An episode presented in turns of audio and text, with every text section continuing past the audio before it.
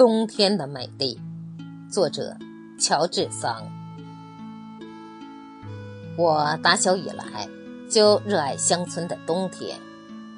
我无法理解有钱人的情趣，他们在一年当中最不适合举行舞会、讲究穿着和奢侈挥霍的季节，把巴黎当作狂欢的地方。大自然于冬天邀请我们。去火炉边享受天伦之乐，而且只有在乡村才能领略这个季节不常见到的明媚的阳光。在我国的大城市里，充满臭味和冻结的烂泥似乎永远不会干燥，看见就让人恶心。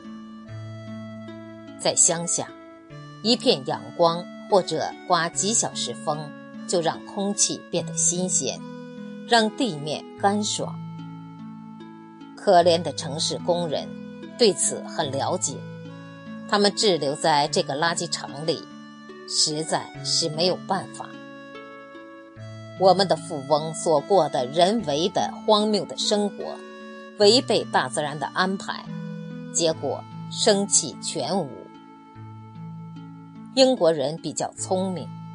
他们到乡下别墅里去度过冬天。在巴黎，人们想象大自然有六个月死气沉沉，可是小麦从秋天就开始发芽，而冬天惨白寒冷的阳光，大家惯于这样描写它，是一年之中最耀目、最辉煌的。当太阳拨开云雾，当它在寒冬夜幕时披上闪烁发光的紫红色长袍坠落时，人们几乎不能忍受它那令人炫目的光芒。纵然在我们将严寒不恰当地称为温带的国家里，自然界万物永远不会除掉盛装和失去盎然的生机。广阔的麦田铺上了绚丽的地毯，而天际低矮的太阳在上面投下了绿宝石的光辉。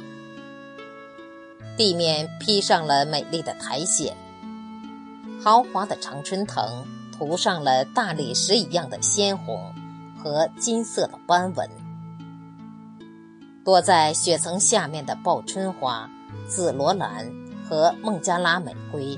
在微笑，因为地势的起伏，因为偶然的缘分，还有其他几种花儿躲过严寒生存下来，而随时让你感到出乎意料的欢乐。虽然百灵鸟不见了，但有多少热闹美丽的鸟儿路过这儿，在河边栖息和休憩。当地面的白雪。像绚烂的钻石，在阳光下熠熠生辉；或者当挂在树梢的冰凌组成神奇的莲拱和不能描绘出来的水晶的花彩时，有什么东西比白雪更加好看呢？在乡村的耿耿长夜里，大家亲切地聚在一起。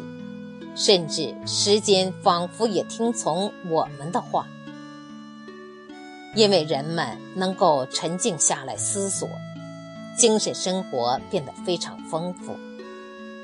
这样的夜晚，同家人围炉而坐，难道不是特别快乐的事情吗？